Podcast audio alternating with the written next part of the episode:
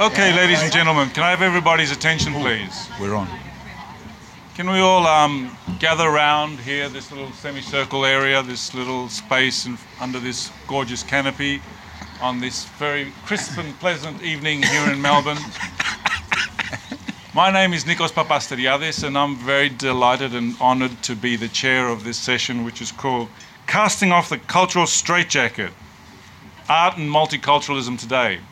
So um, we hope to be liberating your minds, your ideas about identity and culture. We hope to be advancing new uh, propositions about the future of multiculturalism, about its relationship to the past, about the residual tensions and contradictions in our culture, and hopefully come up with some innovative and fresh ideas that will be led by this esteemed panel that I have immediately to my left, which is a panel composed of both people who are stakeholders in the cultural sector as museum directors and curators, um, and curator who's also a bit of an artist himself.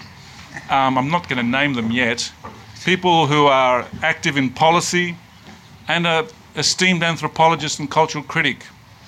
And between them, they represent a range of views and perspectives on this idea of multiculturalism and cultural identity in the arts. All of them have been involved at the intersection of these discourses and practices for over ooh, two or three decades, probably in some cases, at least years. as old as me.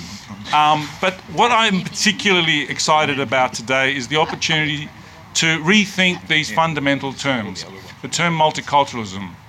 To what extent is it viable today? So many people have talked about um, its obsolescence, the fact that we need a new term to address the new conditions of our contemporary society, that our world has become increasingly globalized, that the nation state is less effective at controlling, regulating, and, and shaping the, the conditions of our everyday life, and that new forces, whether they're locally local or globally globalizing, are reconfiguring the relationships we have between our sense of place and our forms of identity.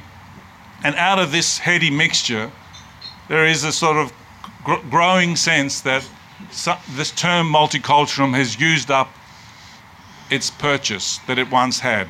Multiculturalism, which was so powerful in the 70s in terms of expanding our sense of political and cultural rights, to address the ways in which minorities could also contribute to the public discourse, to have access to services, to have a input and a role within the institutions, to in fact create new hybrid positions and services and and to hybridize the institutions and public discourses of our society. Now that was such a powerful force up until probably the late 80s. And then we started to hear phrases like post multiculturalism, just as we heard phrases about post feminism, which suggests that we've moved beyond that traditional idea of recognizing the values of minorities and moved into a new cosmopolitan age, an age where um, our identities are already being formed by globalizing forces or by a new kind of hybridizing f- factors. And that suggests, in a sense, that some of the old hierarchies and divisions that existed in our nation state, some of the racist categories, some of the um, typologies for differentiating people had somehow magically slipped away in this new era. And that somehow we advanced into this new heightened state of global consciousness or this new, more egalitarian and equal form of cultural coexistence.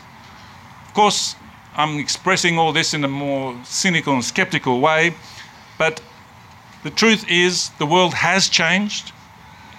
The conditions in which we do live today, through the fact that we're all networked or increasingly networked, and that global mo- mobility has created new patterns of instability and new patterns of connectivity.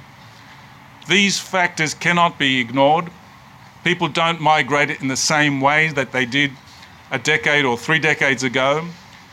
The volatility, the turbulence, the iterative and the ongoing nation, notion of migration today is much more a fact of life than it ever has been. However, to what extent can we say that our discourses as a culture have also kept pace with these transformations in our society? To what extent have our institutions reflected these new changes? To what extent has, uh, have we as a society developed new ways of organizing ourselves and representing and understanding our sense of place and belonging in the world? So these are big questions, and I'm not sure we can justifiably say that we are in a post multicultural sense, as, as I also believe we're not in a post feminist phase yet. We are in some sort of peculiar in between phase. Similarly, the popular acceptance among some um, institutions, especially in the UK, of the term interculturalism, I think is a sign of a backward step in some way. So, this is my first provocation of the night. And I don't accept that interculturalism, which supposedly says it's all about the dialogue between minorities and, and the feeding into the dominant culture, that is now the the prescribed and necessary form in which the dialogue of cultural identity and cultural difference should take. That to me seems to be more like a reinscription of the older discourse of integration and assimilation, where it preserves the dominance of the dominant culture and puts the emphasis on change onto the minority cultures to contribute to and feed into that dominant culture. Anyway, these are some of the issues that we're here to discuss today. And some of the challenges that we're here to discuss are obviously going to be informed by bigger issues around us the refugee crisis in Europe and beyond, the issues of asylum seekers in this country, and the way in which these issues are often blurred with terrorism. But nevertheless, what I really also want to hope to achieve today is the way in which the arts also has a distinctive role for thinking about social and ethical issues about hospitality, but also about cultural formations, about making the world anew, making us see the world in different forms with different ideas. So I'm going to ask our speakers to give particular emphasis to the way in which the arts, in fact, are leading the way in which we are imagining this transition from a multicultural to a post multicultural world. So, to start, I'm going to go first with Nur, who's on my far left, to have a first comment about these questions today about whether multiculturalism is alive and relevant, who is shaping the discourse of multiculturalism, and what the role of the arts are in this transformation. Nur, off, off to you. Hi. Um, first of all, I'd like to acknowledge the land upon which we're meeting and um, greet you all with the Islamic greeting of peace. Salam alaikum. And um, before I start speaking, I would like to say that I'm sitting up here with um, my academic heroes and people that I've quoted in my master's thesis, so I'm very honoured to be here. Um, okay, as a Muslim curator and writer and somebody who's been working in the arts for um, quite a number of years, um, I know within the Muslim community um, we've been a little bit slow um, off the mark in terms of uh, our um, art and culture um, and recognizing the importance of that. Or should I say, um, I guess, embracing what was, a, what was such a huge part of Islamic culture for many hundreds of years prior. And um, through, through my experience working with community and in my own research, um, what was sort of prevalent was this um, community that was coming out of survival mode. So, for many migrant communities, um, oftentimes when they first um, arrive in, in, sort of largest numbers, um, they do congregate to certain areas. Um, and the first thing they, they, they do is find uh, places where they can get their familiar food, um, things that are familiar in their culture um, back home.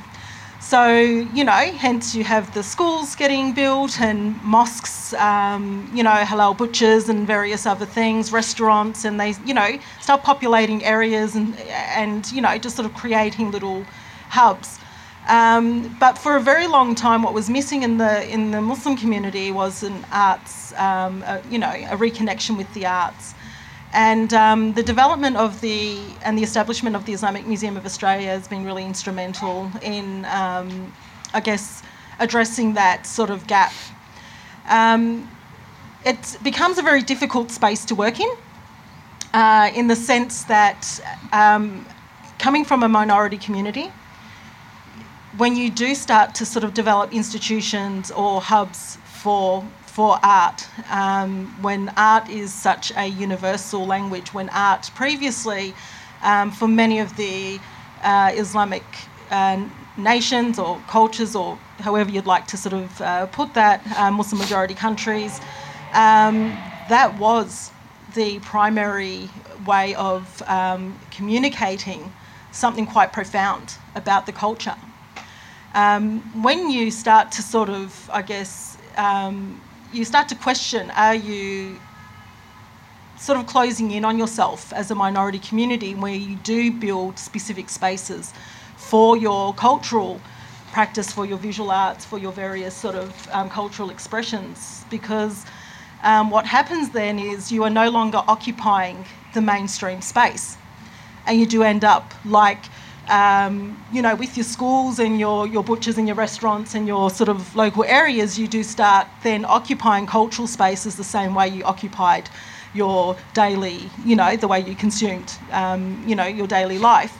And that can become problematic and also maybe a little bit of a um, negative way of contributing to culture in um, the wider community, although it does have its its place and it does have uh, you know it, its importance, but um, there's that sort of question, and I'm and I'm being a little bit critical here um, in terms of uh, not for the sake of being critical. Um, I think it's wonderful that Melbourne has such an array of multicultural um, museums and um, spaces specific to certain, you know, cultures and religions and um, ethnic groups. But for me, it becomes that question of um, disappearing into your own space and not occupying that wider space. And because the arts is such a um, important way in which we do communicate our traditions, our thoughts um, as groups, as individuals. Yeah, it's for me. It's there's always been that struggle about where do you occupy space as a minority community to um, not become your own. Um, you know, like you you you become like you're segregating yourself. Yeah. You know, if that makes any sense. No, that's a, a really really important starting point because the risk is by constituting your own distinct and discrete space is that you create your own ghetto. Yeah. And that you become, as you said, self-segregating, and it becomes a, dis, a, a sort of hermetically sealed space that, on the one hand, provides a platform for your community, but doesn't necessarily create a bridge to the outer world. And this was a sort of debate that was held since the late 70s, early 80s, in terms of when I was in the UK about the black arts phenomenon. And Mm. do we need, as they were arguing at the time, our own gallery spaces? And the quick dis- conclusion was that that's a dead end and becomes a sort of designated space that you that some people visit as a kind of touristic thing but don't take it seriously. And then this new institute came about called Institute of International Visual Arts, which was meant to stimulate this into the wider fabric of the cultural landscape and saw themselves as not as a designated space where the minorities or multicultural or third world or post colonial perspectives on art could be staged, but rather as a platform for inserting themselves into the dominant institutions, right? So the idea was let's become a virus that tries to transform the body of the host. However, what they quickly discovered is that the institutions, whether they're the, national galleries or the art centres of the, of the, also had requirements from the government to um, fulfil a diversity component of their um, annual acquittals. So no sooner did this institute come about, and then these bigger institutes realised, oh, we can fulfil our diversity quota by having a project with Iniva once every three or four years, which Iniva will also pay for. And, um, and so they, other, the institutions got themselves off that hook as well. So it's damned if you do and damned if you don't. So this is a sort of paradox that you often have. And I don't, I don't think there's the right place often or the right kind of model, but it's a kind of different strategy that needs to be taken. Do you agree with that? I think we need to, as a nation, start normalising difference. That's a good way of putting it. Yeah. so that when we do collect, um, you know, pub, you know, public collections like the NGV, when you're talking about it might be a certain um, theme or topic, you are collecting across the board. It's not the same old, same old. And the question comes down to who are our culture keepers? Right. And there needs to be diversity in, in that space as well, because Melbourne, um, in particular, is a very diverse space. And um, I don't think we reflect that in our cultural institutions. Even cultural institutions that um, showcase uh, diversity or showcase um, certain arts, um, oftentimes, if you go into a meeting, um, you're sitting with, it's not very diverse. Hmm. You're usually the only um, non Anglo person in the room. Um, so And you get all the non-Anglo questions.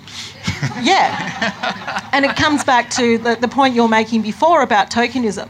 Yeah. When do you, as an artist or an arts practitioner, um, know that your work is taken seriously? Or if you're, like you're saying, fulfilling, well, we need to have X amount of ethnic artists or, you know, people from CALD backgrounds so we can get our funding this year. And um, prior to my role at the IC, uh, at the Is- Islamic Museum of Australia, I was at the Islamic Council Victoria as the arts officer there, and we had the first arts portfolio in Australia. And um, through that, I started the very first um, contemporary uh, Muslim artist exhibition, and that had never been done before, and that was a nationwide exhibition, and that ran for quite a number of years.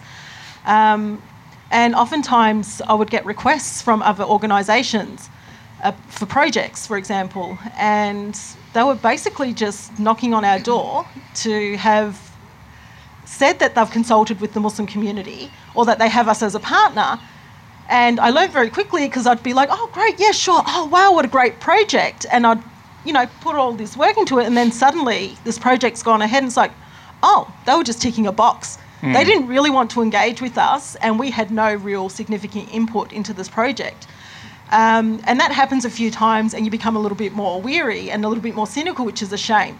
But Yeah. yeah, then you become also, um, for other organisations, the place where they tick the box. Yes, Yeah. I've consulted. Yes, you know, and they've fulfilled that aspect of it. They get their money or whatever it is. So maybe the way in which um, funding is structured, I Yeah. think, um, you know, that can be looked at Yes, to. For Frank. All right. Um, you know, like there, there could be ways in which we restructure things to Yeah. um, av- avoid that from happening, you know, where there's genuine engagement, it's not just box ticking. Yeah. Let's turn to the fella on your right, Nick, who who's had his enthusiasm hijacked once or twice, I think.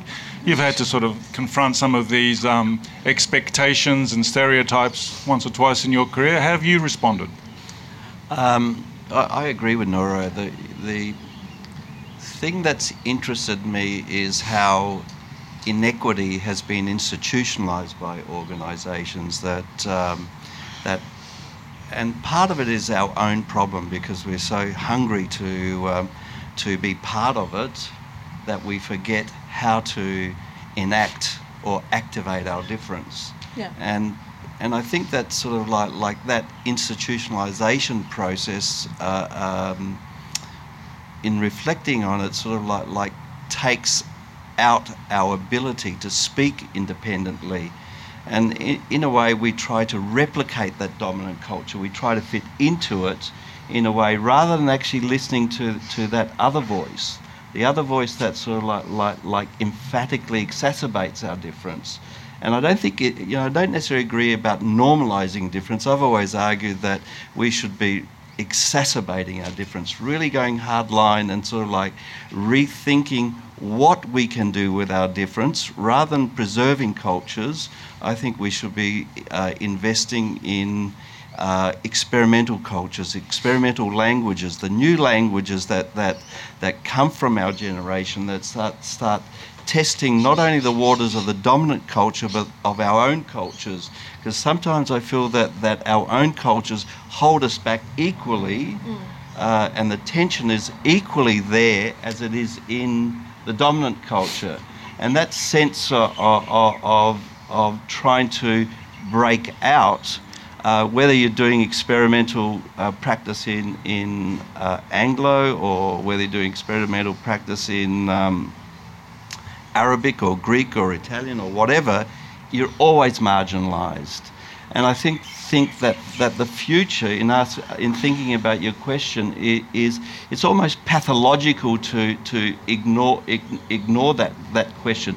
Where did the shifts come from? They don't come from central discourses, they come from the margins, they come from outside that territory. And in a way that, that part of the challenge of the future is how do we un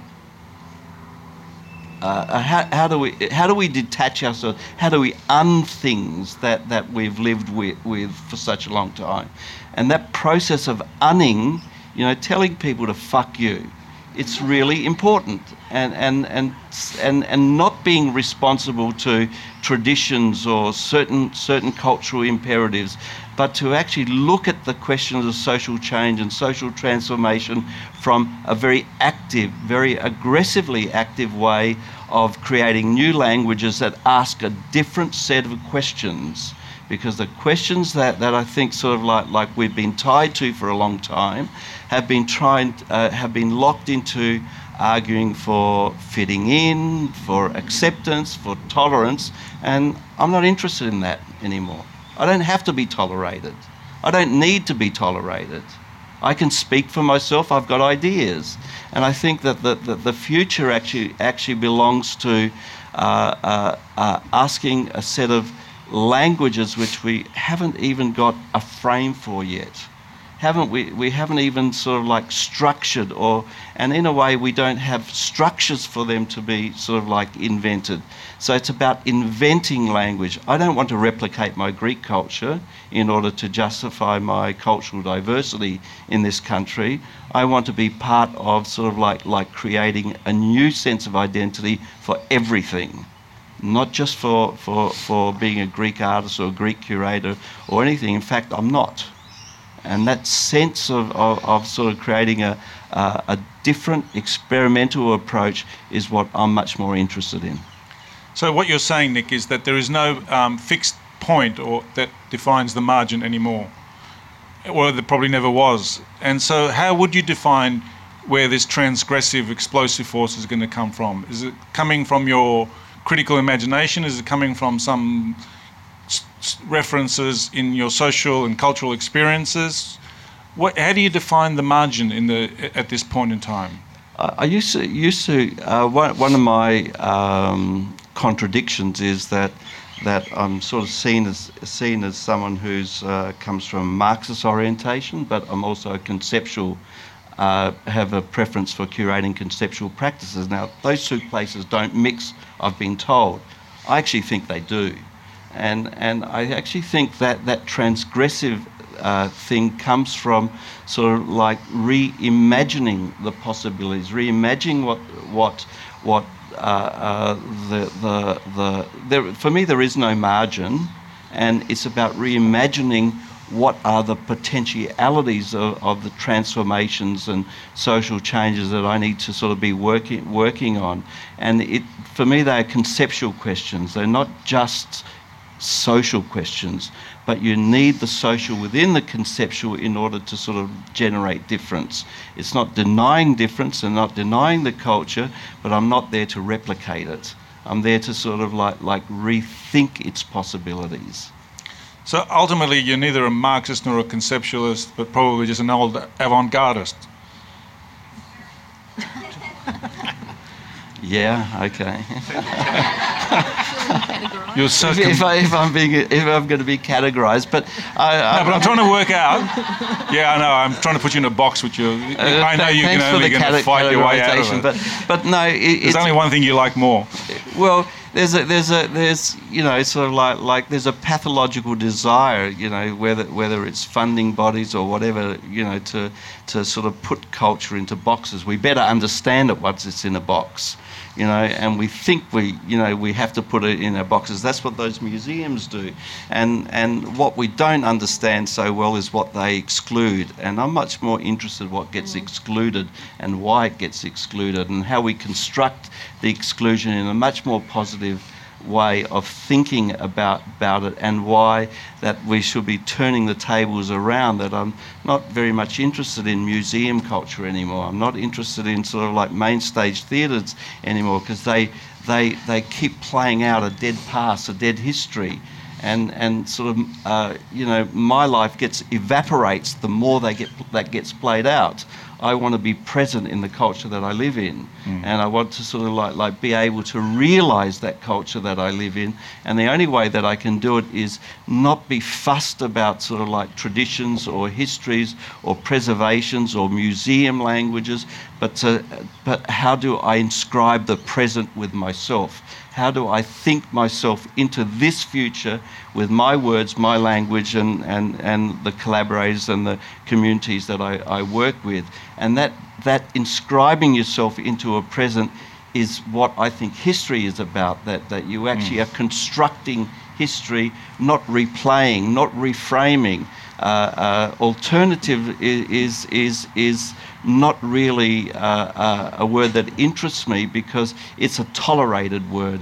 I'm interested in, in how things change and why there should be change.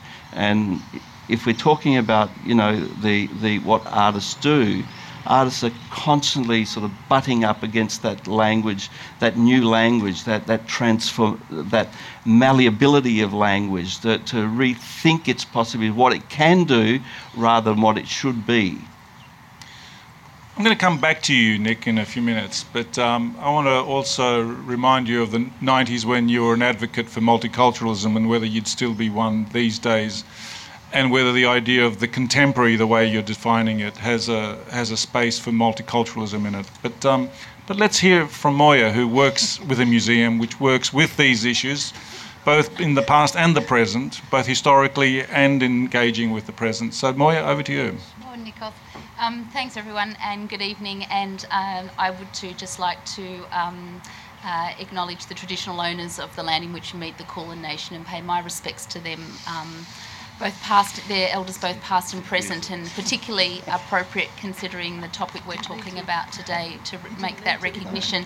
Um, I'm feeling, um, I've got my notes here, and I will go to them, but it's very interesting what Nick was saying because, of course, I'm here representing museums and history, uh, and and um, and I don't think that the the notion of history and contemporary issues in society are at all exclusive, um, and in fact are very um, intertwined, um, certainly from the perspective of what we do um, at Museum Victoria and at the Immigration Museum in particular. And in fact, I would say we would represent the kind of the notion of the inclusive museum, and uh, which is about embracing um, all people and and all cultures and.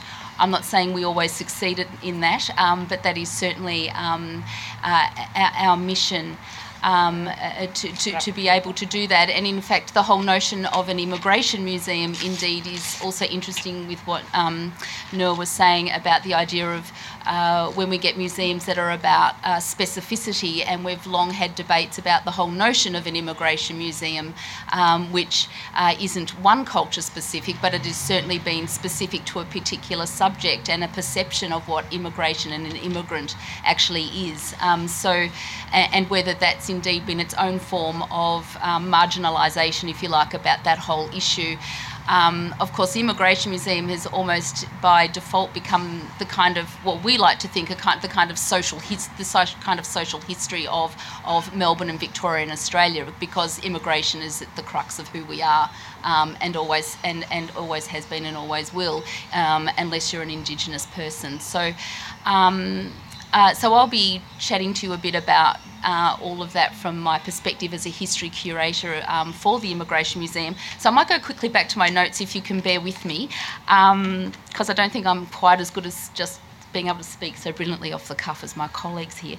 Um, and I guess I'm going to be perhaps a little optimistic, perhaps. Um, uh, I've taken a fairly um, uh, simple definition of multiculturalism, and I certainly would not think we're in a post multicultural age. Um, I think it's something still we need to uh, fight for every day if we consider um, multiculturalism to be in its simplest and, and purest form about um, a cohesive, diverse, respectful um, society of people that are bound together also by um, civic, uh, important, fundamental civic values, if you like.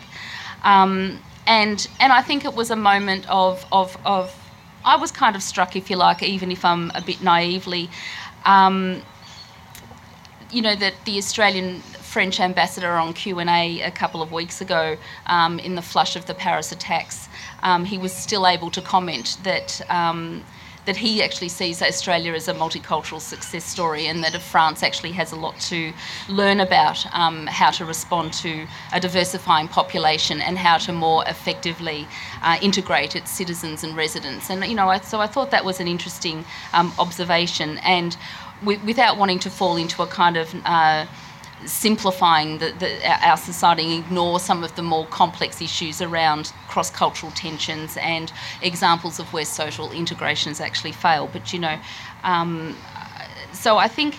Um, in terms of shaping the discourses around multiculturalism and citizenship, um, I think that that's now happening uh, in uh, at a variety of levels and um, in many many different forums.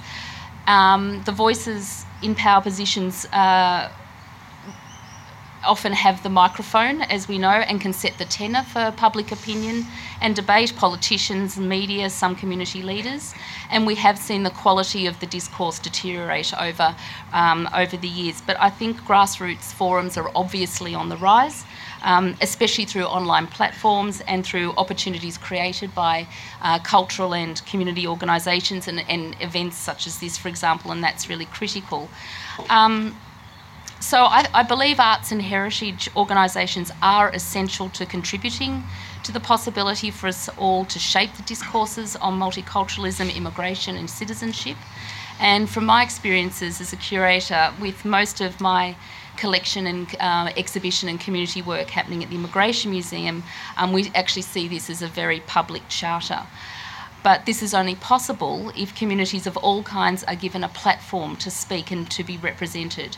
Um, and we try and do this through the breadth of our collections that we develop, the diversity of the stories we gather and tell, the topics we address, such as immigration, identity, belonging, difference, diversity, racism, and the conversations and debate we engender. So, one, I just wanted to give you one little example um, that we have an exhibition at the Immigration Museum entitled Identity Yours, Mine, Ours, which explores personal identity in contemporary Australia through the voices of a diverse array of, of people, reflecting on belonging, on difference, diversity, and prejudice.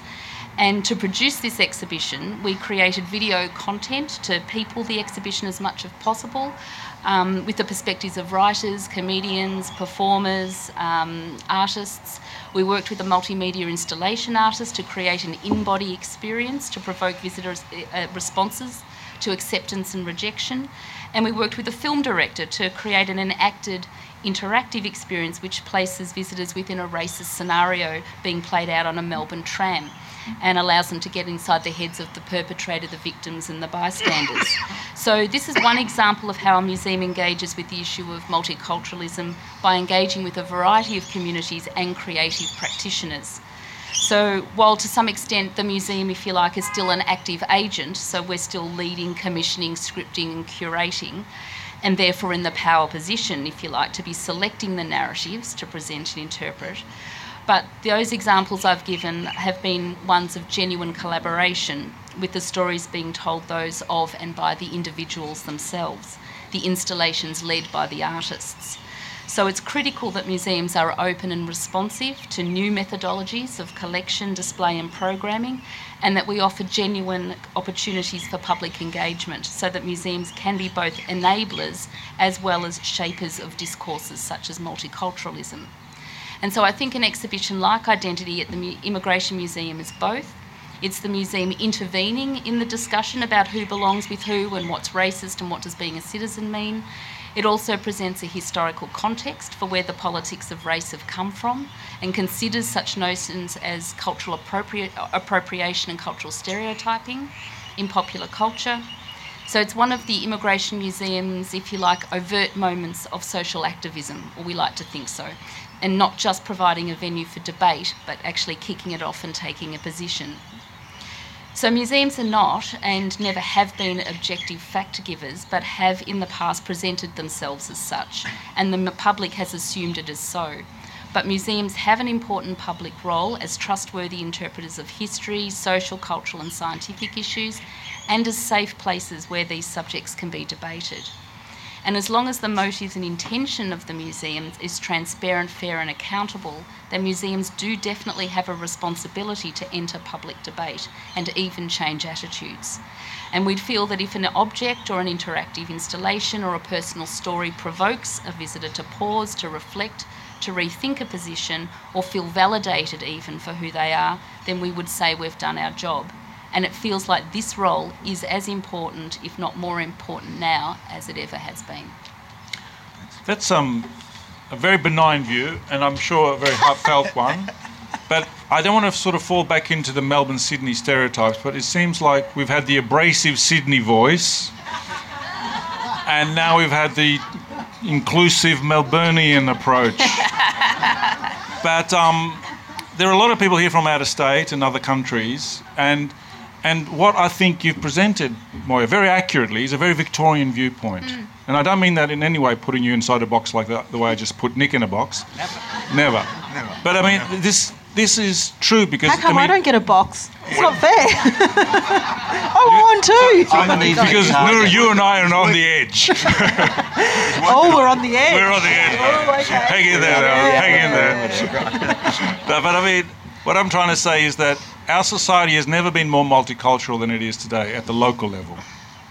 And Victoria, for its strengths and weaknesses, has never really gone the extreme discourse in terms of its polarization about multicultural debates. Victoria's kept a more sort of centrist position around the virtues and values of multiculturalism. Mm. Hence, I think it's quite acceptable here to say that multiculturalism is still valid.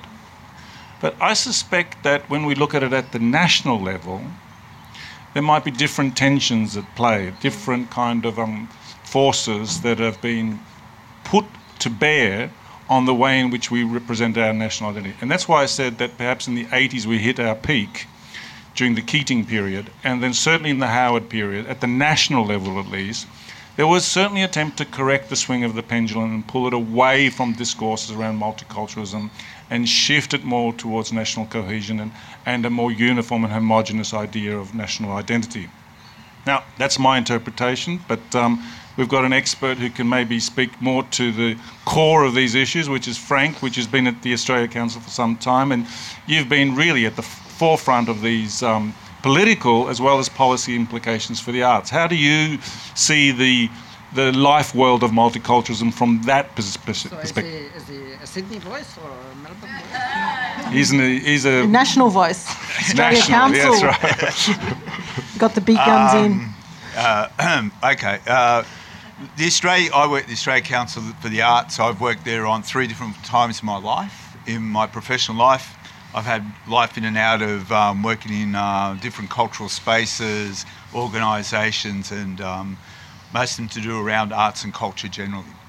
Um, we're privileged today in the audience to have uh, the distinguished Professor Ien Ang sitting over there. And I was going to take a quote from a thing that we just published at the Australia Council, which Ien and Dave, um, Phillip Mar produced, which is Promoting Diversity of Cultural Expression in the Arts in Australia. And there's a quote that um, I marked up that I was going to use, and I think it's quite apt, which goes, um, when we're talking about multicultural arts and the arts in a multicultural Australia and looking at there's five case studies that have been explored, we actually have to move beyond the narrow multicultural arts perspective that frames distinct minorities as separate groups set apart from the cultural mainstream. Recognising cultural diversity is an, is an inescapable interactive context to which arts and cultural workers respond in their working processes.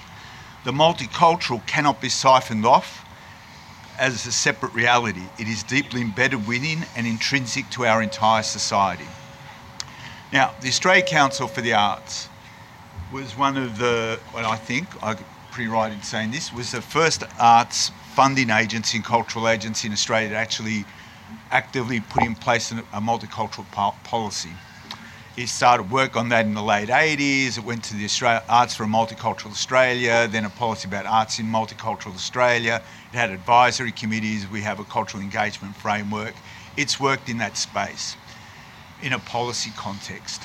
And I don't think the debate will ever end. I don't think that you ever get to a nirvana around this stuff. There will be, like any society and any culture, it is constantly evolving, changing, shaping by forces internally and externally. Now, I'm a person of a certain age now, so I get chances to talk about anecdotes of my own personal life and my experience around this whole area of cultural diversity and stuff.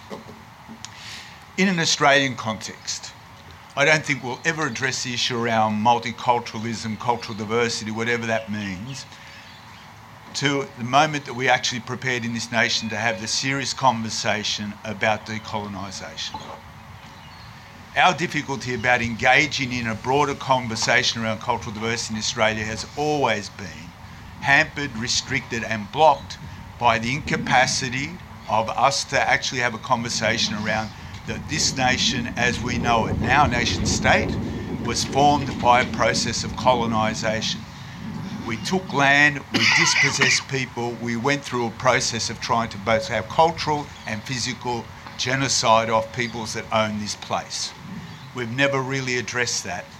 So, for those of us who are backgrounds that have arrived after the invasion by the British forces and the cohorts and the prisoners that were brought with them, we have found it difficult to actually enter into dialogue. And it reminds me of a great quote in a book called Looking for Alibrandi, for someone of Italian background, it's a famous and seminal work for us. The famous scene where she's where the, the young woman is sitting on the bed with her non Italian background boyfriend and she's explaining she needs to go home to make the tomato sauce. And he looks at her and says, Why do you have to do that? And she turns around and says to him, You don't understand, you don't have a culture. And I use that quote because it, for me, exemplifies what we're talking about. You cannot have a debate about where you cha- how to change things if there is a party that actually is unprepared to deal with its own cultural background baggage and insecurities. That has been one of our stumbling blocks. And I've been privileged in my life, and I say this, that I have had the privilege to work with a whole range of people of First Nation, First Nation Australians. I have learnt from them the question about you know whether we're moving into you know migration waves where people gather around so that they feel comfortable and feel they have a space and whether that leads to ghettoisation or not. If you were talking from what I learned from my First Nation friends and colleagues was actually there is a moment where you need to actually stake your ground, identify, control, feel strong in your own so that you can then enter into a conversation with a sense of being which is of equality, and not from a, mo- uh, a marginal, uh, from a sense of deficit. I don't want to knock on your door. I just want to say I'm here and this is what I'm like. As uh, Saeed said to us, I don't feel like I need to have to wipe my culture off my feet when I come to your door. I have it, I bring it. Um, to go to some other stuff that's been said by some of our other speakers, I mean, the issue of, for me, around notions of, you know, um, that we have, in a sense, you know, inverted commas, provided a collective responsibility and negativity to a range of communities of ethnic origins, like Italians, Greeks, or whatever it is. Um, those, those cultures are not stagnant, they're not fossilized, they have been in constant evolution. You know, um, I'm of Italian background. My parents were born in Italy, I was born here. Most people in, in most contexts was, make a whole range of assumptions about that. That, you know, I am most probably maybe a lapsed Catholic, that um, I have a very strong sense of what family is, um, that um, you know I I like listening to Italian folk music or something like that, or I do the tarantella, and that I'm probably centre right, maybe you know a bit on the margin, a bit you know like that. None of those descriptions stay with me. I mean, I'm none of those things in a way. My parents, uh, you know, one of my, my, parents is Catholic, another one's been a devout atheist all their lives, and thank God they're still alive at 92. I'm never. I went to Catholic schools, but um, stopped practicing being a Catholic by the age of 14. I took the conscious effort of going to the church where I was baptised and having my name taken off the baptismal records. Um, I am not conservative politically. I've been heavily involved in um, progressive political forces in the Italian community. And um, I don't do the tarantella and I don't listen to a lot of um, Italian folk music, but I listen to a whole range of other Italian music, which I find much more interesting. But I think one of the issues we have around saying all that in terms of Australia and where we're at with the, you know, whether a term, whether we're post multiculturalism or, you know, still in a multicultural phase, I think the thing that we really have to come to grips with is what something that Nico said at the start, which is around the global context has changed. My parents, both of them 92 years of age, arrived in this country. My father arrived in 36, my mother after the, the Second World War. Their contacts with Italy were through letters. When phones phone actually arrived, it was the odd phone call, everyone hanging up really quickly because it cost a shitload of money to do it the local Italian language newspaper produced in Australia. You know, in Sydney it was La Fiamma, in Melbourne you had Il Globo, run by particular political forces. There were snippets, bit, bit, you know, like, but not a lot about the discourse happening in Italy. And there was news that came slowly from Italy, sometimes over the radio, and we got more of that. That was that was their their interaction with Italy. So in a sense, their view of Italy was stagnant about what their memories were, right? You know and didn't change that quickly or didn't reflect the changes in Italian culture in, as, that were taking place in Italy. We now live in an environment where I can guarantee you, amongst my parents and the, their friends, they will spend maybe four or five hours a day now watching Italian television programs from Italy of 2015 live. Yeah? That's what they're watching now. And that's been replicated in a whole range of communities out there their information they are, they are receiving is about what's happening in their countries of origin or the countries of origin of their parents about those debates, those conversations taking place in those countries. Something that I did not grow up with. And I think that is something we have to think about. What does that mean in terms of when we're talking about cultural diversity, multiculturalism? It's no longer confined to the nation state. In the 70s, 60s, and 70s, it was pretty much confined to an internal conversation. When someone says, you know, the French ambassador says Australia is a very successful multicultural nation, Australia was a successful country in terms of people being able to live together without too much violence, is what they're really saying. But that, those forces were, in a sense, being able to be controlled by the nation state that we were, were living in. Those conversations now are much broader and globalised. Mm. And I think we have to remember our history as well. You know, I mean, know, uh, I remember one of my, my First Nation friends saying to me once many years ago, you know, we were talking about issues around disparate voices within communities, you know, that um, Karen told me one day quite eloquently, and I always use this quote as well, which was, um, you always have to remember that white fellas don't have a monopoly on dickheads. And basically, the notion that, you know, because someone is of a particular ethnic origin or background, that they know that we have to ascribe to their view of it is not necessarily the case. And I will contest that, and all the people I assume sitting on this panel have had those contestations within their communities of identity or their communities of interest, and that's part of any society. And we should not shy away from that. But in a sense, actually stimulating that for me is an important thing. And the last anecdote I'll put up with is um, I still remember Paul Keating because Nico has mentioned Paul Keating, and um, Paul Keating once was confronted after um, one of those great you know football matches, which is one of my other passions in life, the round ball game.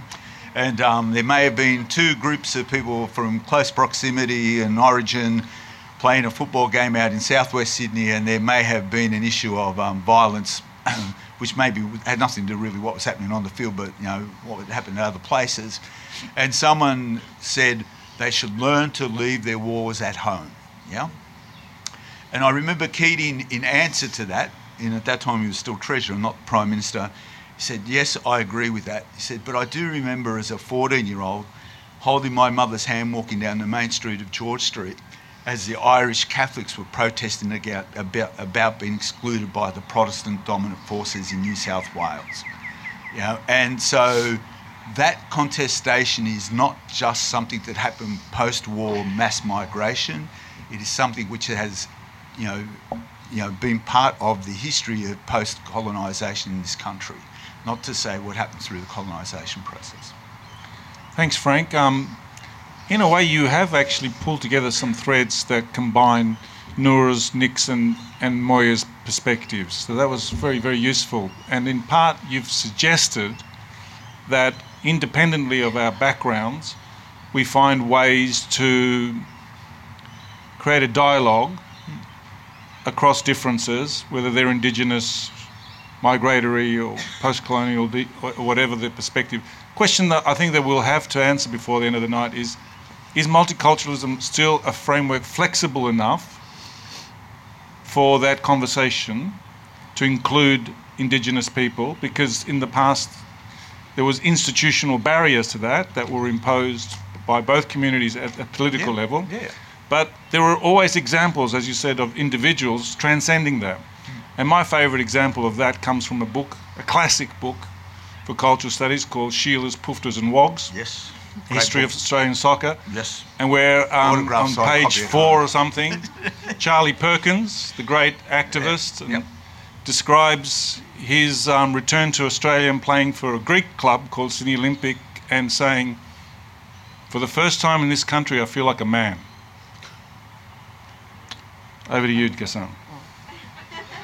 You're the man. You're the man. You're the man. For the first time in this country, Nico makes me feel like a full human being. I love you too. Yeah.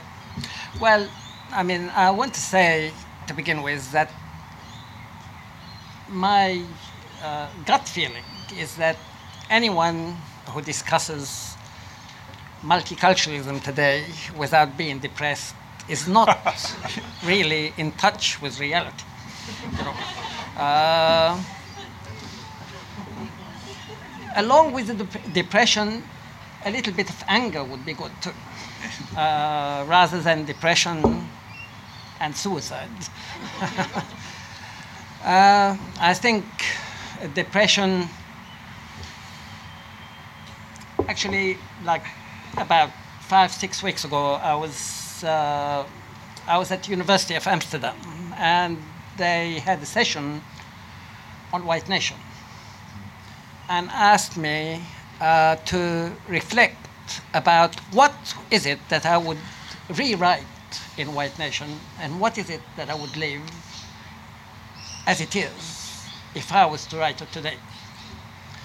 And this was the source of massive depression.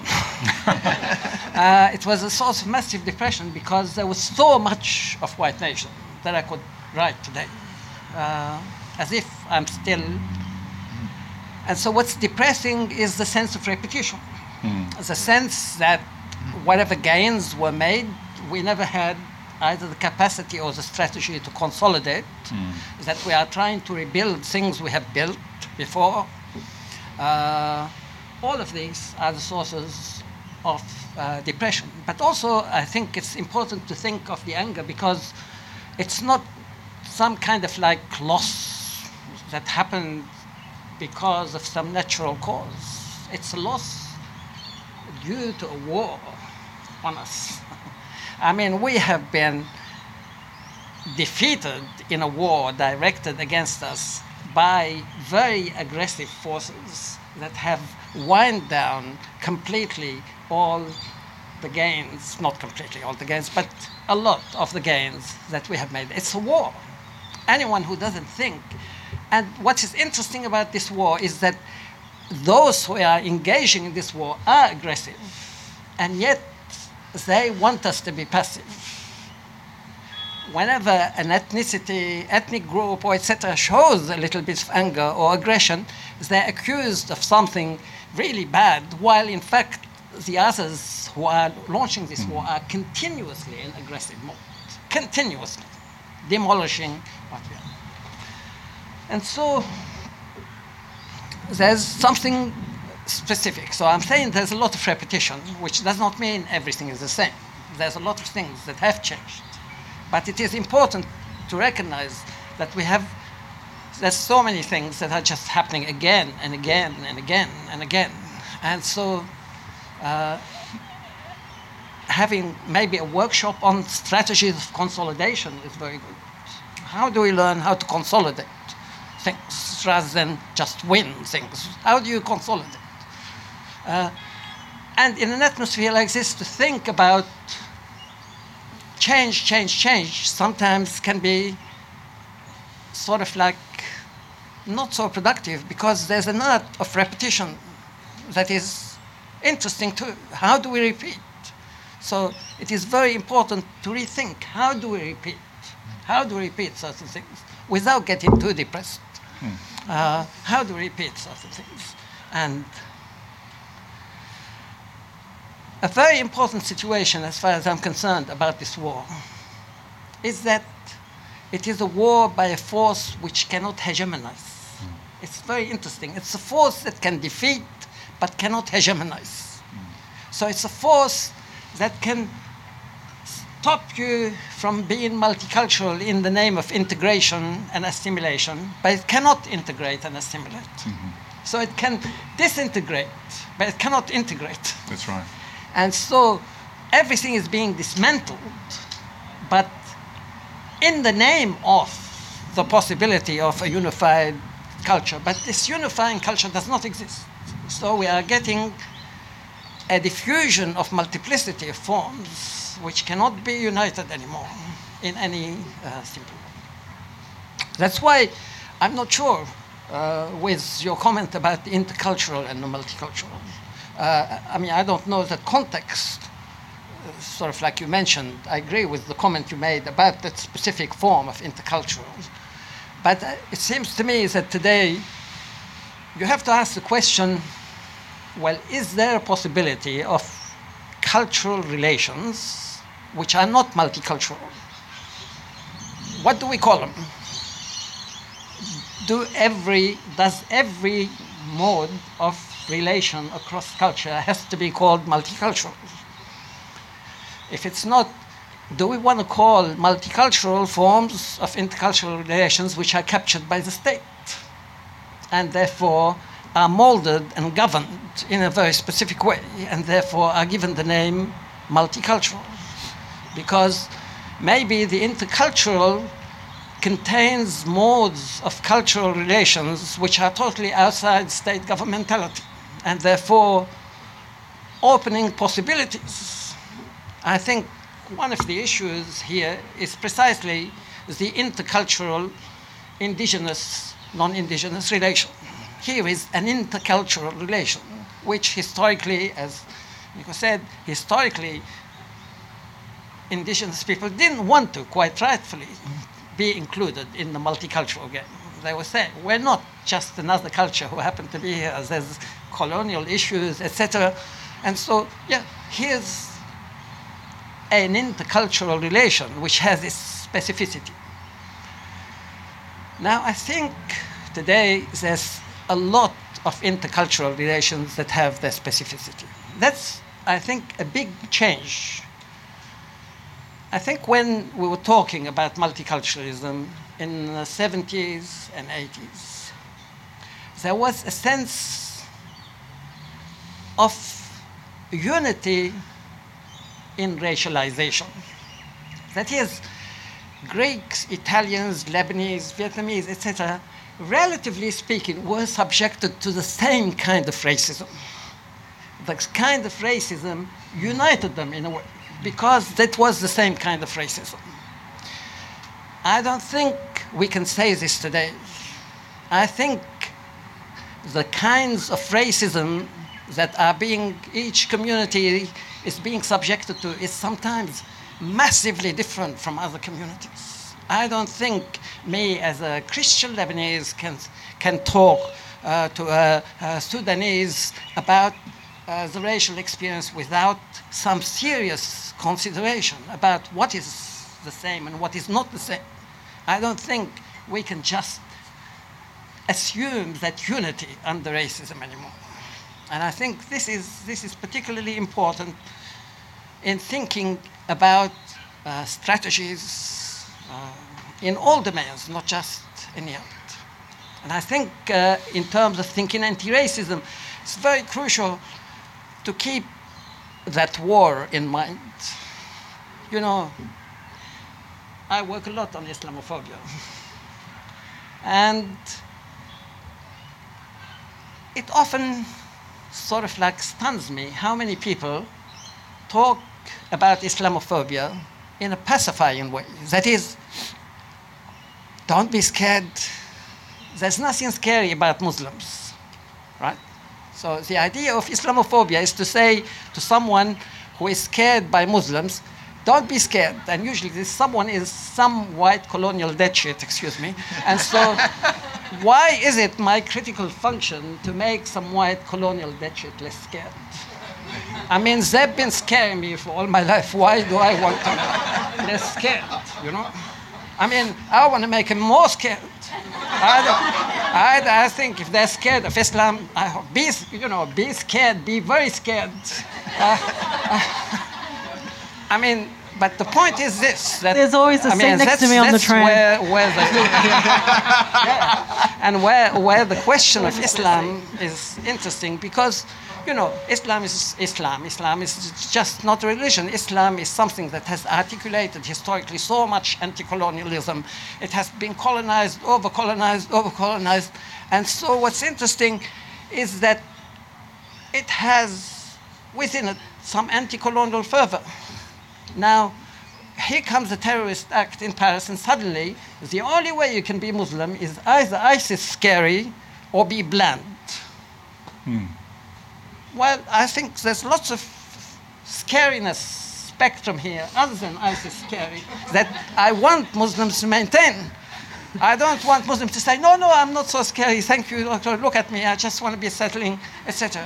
I think that anti colonial moment in Islamic culture is still uh, important to cater for and include in our war against the white colonial deadshits.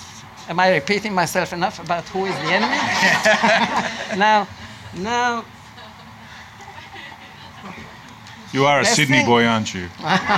Deep down. There's that's a good line in a rock song. The function, the function of art here.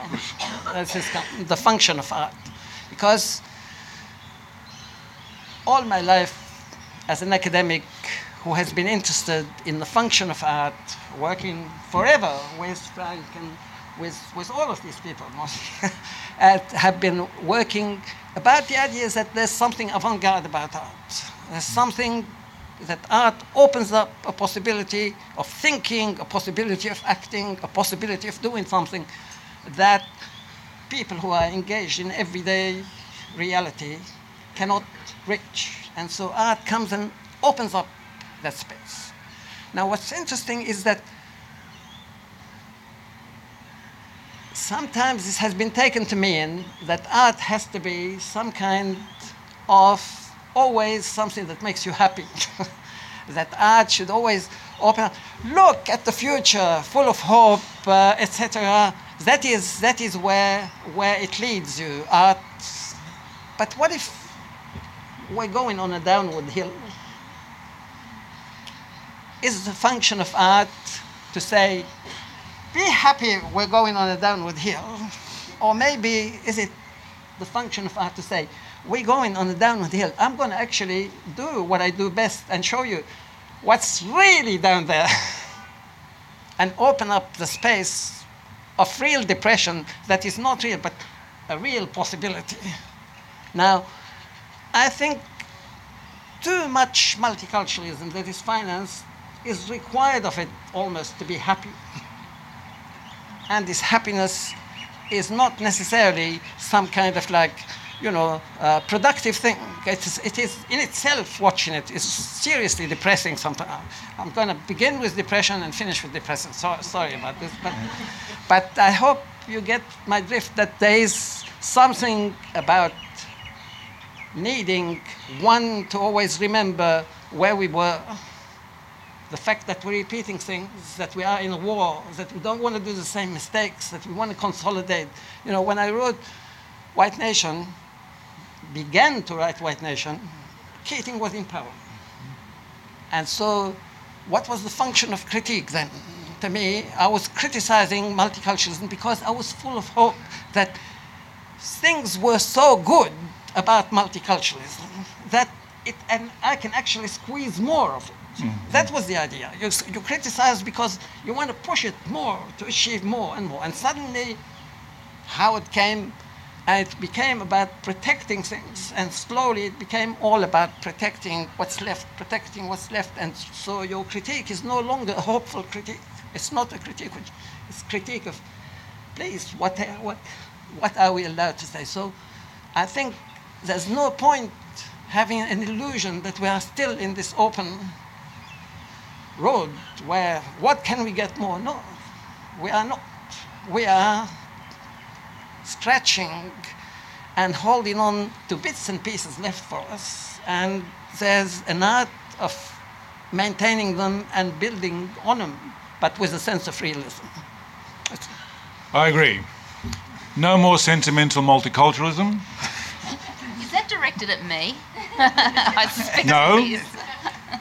That's directed to all of us. We're not. We are meant to maintain the scary parts in ourselves, and there is therefore a new coalition between art, Islam, and the rest of us, in terms of maintaining that scariness. But and it's true. All the jokes aside, jokes only come about because there is awkward tensions, and the awkward tension right now is because we are at a phase where we are being dehumanized with the nicest possible words sometimes, which are masking the most violent forms. I was rereading some of my notes from about a decade ago when, in an interview, John Howard was asked about what he was going to do about the arrival of boats. This was before Tampa. And the journalist says to him, What, you're you going to turn, the gun, turn your guns on them? And um, John Howard testing to see if he could get away with it, said, No, I wouldn't do that. We're a civilized country. But he was also probing the journalist to find out what is acceptable to be said in the public discourse at that time. As one journalist after another started to say, Is this the best you can do, just being doing, doing these civil things? Or is it time to have a military option? And the more and more the question got posed, the more plausible it was to actually execute the militarization of a civil problem, if even, if, even if it is a problem. So we've now come to normalize the militarization of a civil matter to the point where even the opposition is competing in the militarization of a refugee matter, which is a hospitality issue. So we have not got a problem of consolidation, as you said. We have a problem of reclamation of a basic human principle. And so, in that context, we do have a phenomenal depression to deal with and a lot to get angry about on the way down towards this dehumanized state. And in many ways, I think um, the, the, status of multiculturalism is like a zombie, sort of like a living dead thing in some ways in our country. And that's why I share with you at times your anger and, and, and depression. But enough of me. I think as a panel, we might have the freedom now to ask each other some questions. And I also um, would like to turn to the audience to see if anyone is brave enough to stand up and warm themselves and shout out a question to the panel. You're free to, yes. You have to speak really loudly though. Come to the front.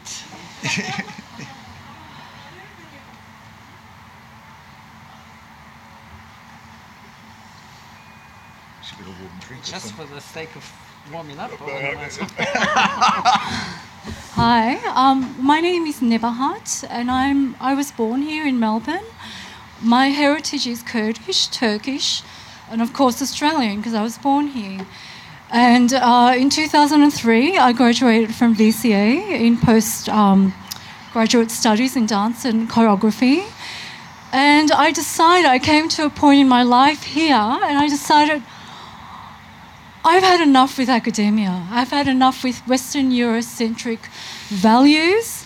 I I have inherited these cultures and I'm constantly stuck in academic rhetoric and jargon, and I just felt so limited, and I didn't know why. It was just a, it was just an intuition.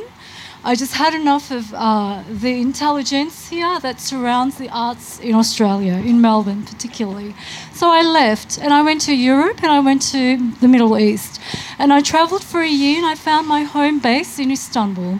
And when I was in Istanbul, it was so challenging as a woman and as an artist and as a Kurd living in a, in a despotic country like Turkey. I'd never experienced racism as I did in Turkey. And I grew up here in the 70s, mind you.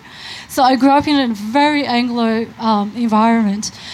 So everything that I learned was unlearned in Turkey, which was so traumatic, but it was what I needed because what happened then is I was actually, I started to experiment. I started to question, really question, why am I an artist? Why am I doing what I'm doing when I can have a job and I can so nicely fit into society and you know have a very kind of comfortable life, whatever that means. I didn't. I stayed there and I experimented and then I found my way to Germany. And what I can say honestly is as difficult and challenging those cultures are, and as, as, as racist I found my experience of living in Turkey was, they were, in a, in a strange way, much more accepting of me questioning, of me experimenting. And I'm so glad you said experimental, Nick, because you are giving me hope at the moment. I've been back to um, Melbourne for two years, and I can't tell you the ongoing depression I go through just coming back because I feel like when I'm here, I have to justify, I have to, people have to box me into something in order for me to even exist. You know, and when people ask me, What do you do? and I say, I'm a choreographer and a performance artist, the conversation kind of stops. You know, there's no engagement, there's no questions, and I just think, wow, you know, when I meet people and I ask them what they do, I'm really curious. And as artists, and I'm constantly around artists and academics, and I don't have this experience here. And I have this other opposite ex- experience, which is this a filmmaker uh, a couple of weeks ago asked me and said, Look, you come from a Kurdish, Turkish, Australian background, so who do you, who do you connect with? So, what's your culture? And I just thought, this is why I left 12 years ago. This is exactly why I left. You know, is it really that simple? Can we really have this conversation over coffee? I've got 42 years of unfolding and making and reinventing and changing, and I'm constantly shifting and I'm in flux. And it's not because I'm creating this, it's because I'm shifting because my environment and my cultures are shifting. Yeah? Yeah. So I, I have I have really I struggle being here. I'll be really honest with you. And I'm just always curious because I always find that I'm you know, I'm a minority in my own country and I didn't feel this in Berlin. I didn't feel this in Amsterdam. I would walk into a workshop, I would walk into a studio, would, festivals were interested in getting to know me. And I would present a work and a showing and a video or what have you, I'd have a discussion. And I'm not saying it's, I'm not, I don't want to romanticize Europe or Turkey, but it was a different process. And I was making progress with my practice and my art. And I've been here for two years. And I go to the dance house, I presented something for the Fringe Festival, very positively received. I've got, I've got some platforms. But there's nothing. There's nothing. There's no momentum. There's no advocacy. And I always think. Yeah. Can, uh, I might ask Nick to comment on this. Can you I- please comment? Yeah. Can you please? I think this is a struggle that um, many artists have articulated, and just the other week, um, um, Just give it to. And the- also, just one more thing, sorry, because when you talk about art, there's different mediums of art as well. And if, like contemporary and experimental visual arts has, has you know, been accepted as contemporary photography, sculpture, live, interactive art, or what have you. But when it comes to performance art and dance, I don't know. There's not the discussion doesn't seem to exist amongst artists, and it, it, I always feel like Well, it's always on the margin, and it There- it's eh, it's not. the- it shouldn't be. The margin is a, is um, a very contested space. But Nick, this is some this is a zone that you have a lot of personal experience. You come from performance art yourself. You've often um, contested both, and you've today you even you expressed the resistance you have both towards your own cultural heritage as well as the dominant culture, and so that constant um, challenging of um, fixed identities and and given and all the boxes that even I tried to put you in is, is something you've fought vigorously all your life. So, how do you respond to this kind of commentary about um, the trajectories and the classifications and the discourses around the arts? Uh, I agree with a lot of lot of what you what you said, and it's one of the dilemmas of of how do we negotiate the new? How do we you know keep rethinking?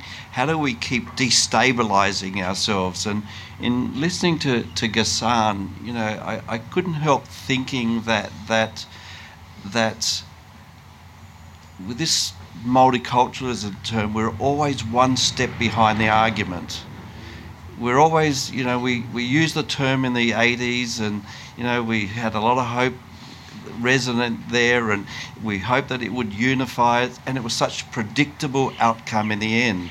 It sort of, we, we accounted for our own failure in the, in the process and because there was a war going on and I couldn't agree with that terminology more.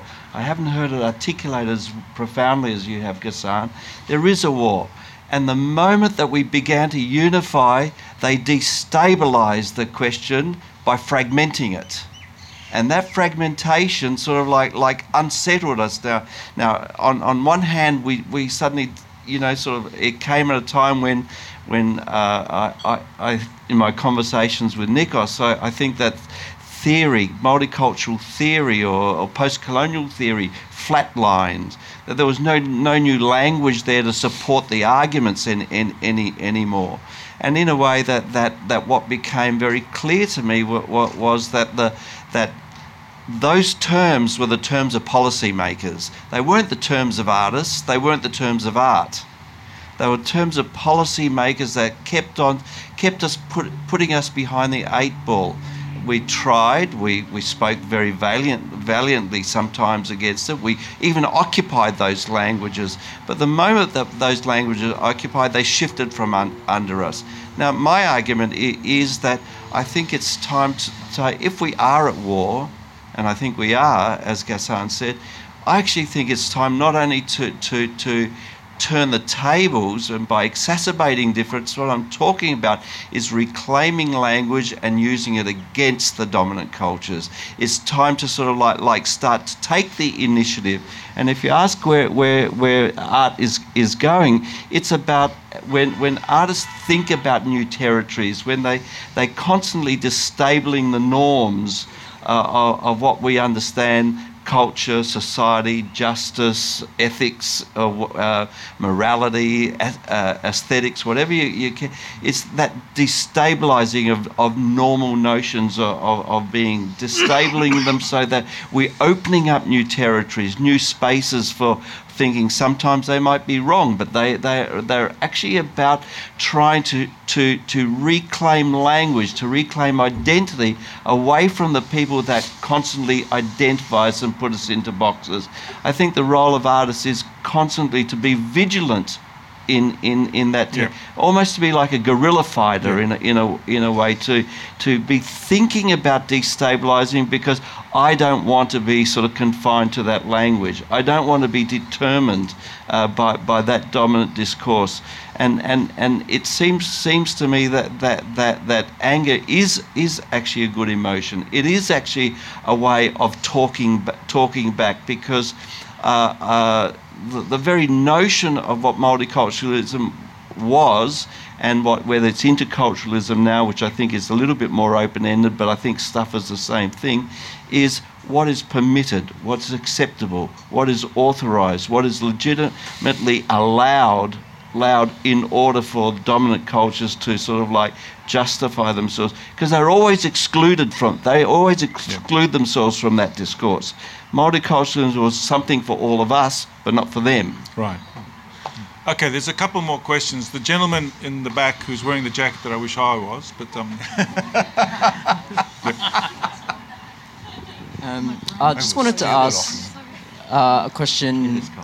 Keating's come up a few times, and um, last year when there was a lot of Keating love um, on the ABC, there was a Kerry O'Brien interview with Keating, and he asked a question about, you know, um, so you you made all these reforms, and um, you know, lots of people got new jobs, um, you know, and what about those people, you know, who couldn't, um, you know, who, who had to leave their factories, you know, um, you know, that they've been working for 20, 30 years? What about those people?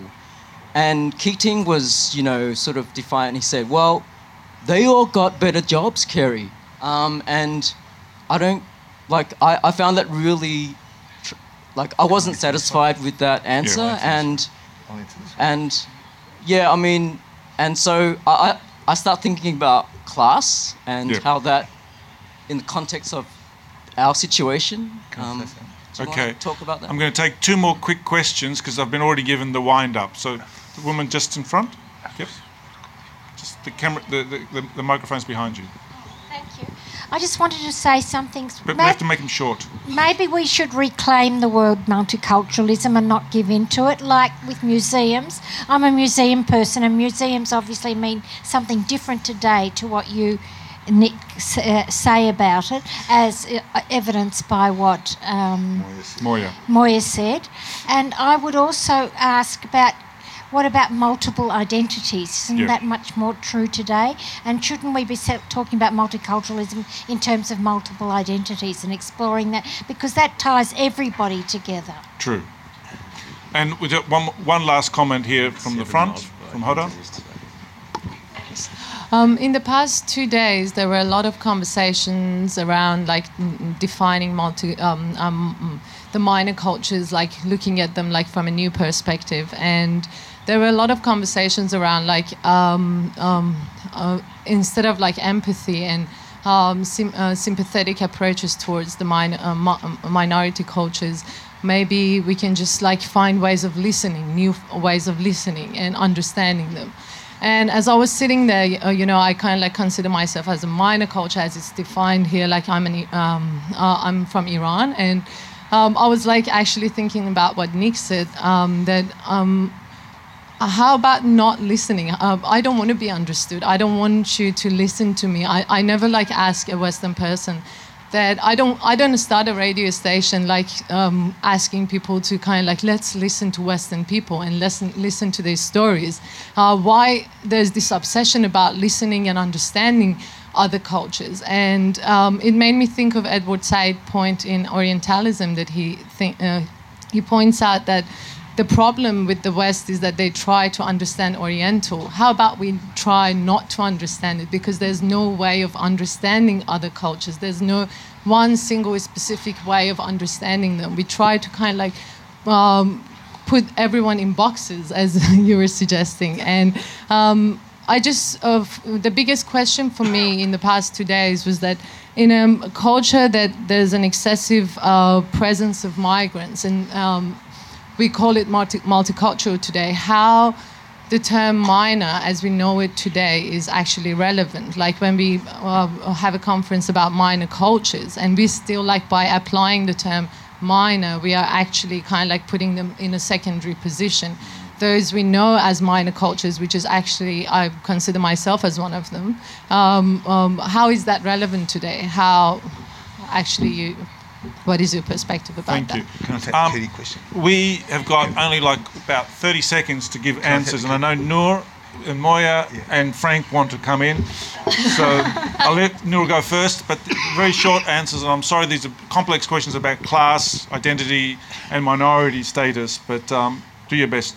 Okay. Um, I just hosted an event not long ago with Ilyasah Shabazz, who was the daughter of Malcolm X. She came out here on a speaking Yeah. tour and Um, I was part of organising the Melbourne Town Hall um, talk, and um, I was having a chat with her, and she kind of told me off for calling myself someone from a minority community, and um, she said that language has changed over in the US, and they no longer refer to themselves as minority communities because it's disempowering.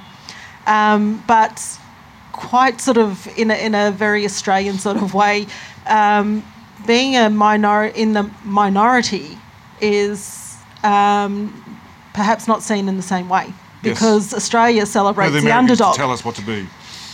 Uh, we we celebrate the struggle. Um, in general, Australian culture and, and the underdog. So um, sometimes language shifts even with, between um, Western countries. Different Western countries have Yep. different sort of cultural norms. So yeah, that was a sort of my experience with that word, minor, Beautiful. and coming from a minority community. And I still say that because it's not that you're a minority because you're weak. You're a minority because you're a smaller number. Well, you Yeah. also have a critical difference as well. Moya, do you want to come in quickly? Oh, I'd, I'd just say I, I, I would never use that word minor culture ever, and I don't. It's not something we would use. It's certainly i- in the, the museum context I work in. In fact, our, our our aim has been to try and democratise c- cultural diversity so that everybody is seen to have a cultural identity, and that there's no major or minor about it. Now, I know the, there are realities about dominant culture that we're still battling every day, and I understand that. But the other quick thing I wanted to say is that just in terms of museums and the challenges is um, I certainly wouldn't want to be arguing for a d- benign notion of multiculturalism, um, but but that for museums which are state-funded organisations that are trying to be inclusive in places where everybody feels that they can come and feel represented um, and safe, that, that there are still people who want to celebrate their cultural identity in very traditional ways, and who are we to say that they can't do that? Uh, you know, we, we want to talk about issues around racism and prejudice and uh, and identity and difference, and those are really complex issues that need to be uh, teased out beyond the kind of classic multicultural. Um, rubric, if you like. So I guess I'm just saying um, it's it's it's really complicated. I think for museums, it's a really it's a very tricky fine line, a tightrope that that we walk when we're trying to grapple with all of these issues while still trying to be inclusive, still trying to be representative, and still be places where people you know want to come. Feel represented, feel included, but also feel that they can debate and discuss really um, difficult, complex issues around identity and racism as well. So that's all I did there. Okay, Frank, final word from you. Oh, cool. Okay, uh, quickly, um, the Keating comment. Um, Keating is used, in my terms, as a marker of a, a historical period. There were many things that I think, if we look back in that era where certain economic policies uh, were introduced not only in Australia but in a whole range of, um, in particular, Anglophone um, developed or countries, the rise of neoconservatism started then. And in, first it was in an economic context, but then obviously it moved into a social space. And I think we are suffering from that. There's a much broader con- conversation that needs to be had about that, about the use of the word minor or not minor. Um, amongst my friends, uh, some of my friends, um, I'm happy to call each other wogs. If other people call me a wog, I'm not so happy. So it depends how I feel comfortable with how I want to define myself. If I feel that I'm being defined by someone and I'm not comfortable with that, then I just don't. My question is my husband, who's the seventh generation Anglo Australian, first fleeter, Yeah. grew up in Brunswick. He speaks Greek. Yeah. And his younger brother grew up dressed like all his Greek mates Yeah. and talking like them and hanging out with them. So, you know, what is multiculturalism? you know, like, what is it? What is it? Good question. But anyway, before we We all freeze to death here, um, I, I want to uh, really express my um, profound thanks to the team for their inner warmth and their capacity to not fall off like icicles on the edge of these seats here, and and also from the generosity of the of the audience and to all the hosts here. So let's all jump for joy now, and thank you very much. And of course, there's more drinks and nibblies, which is the beginning of Multicultural Feast, of course. Yes.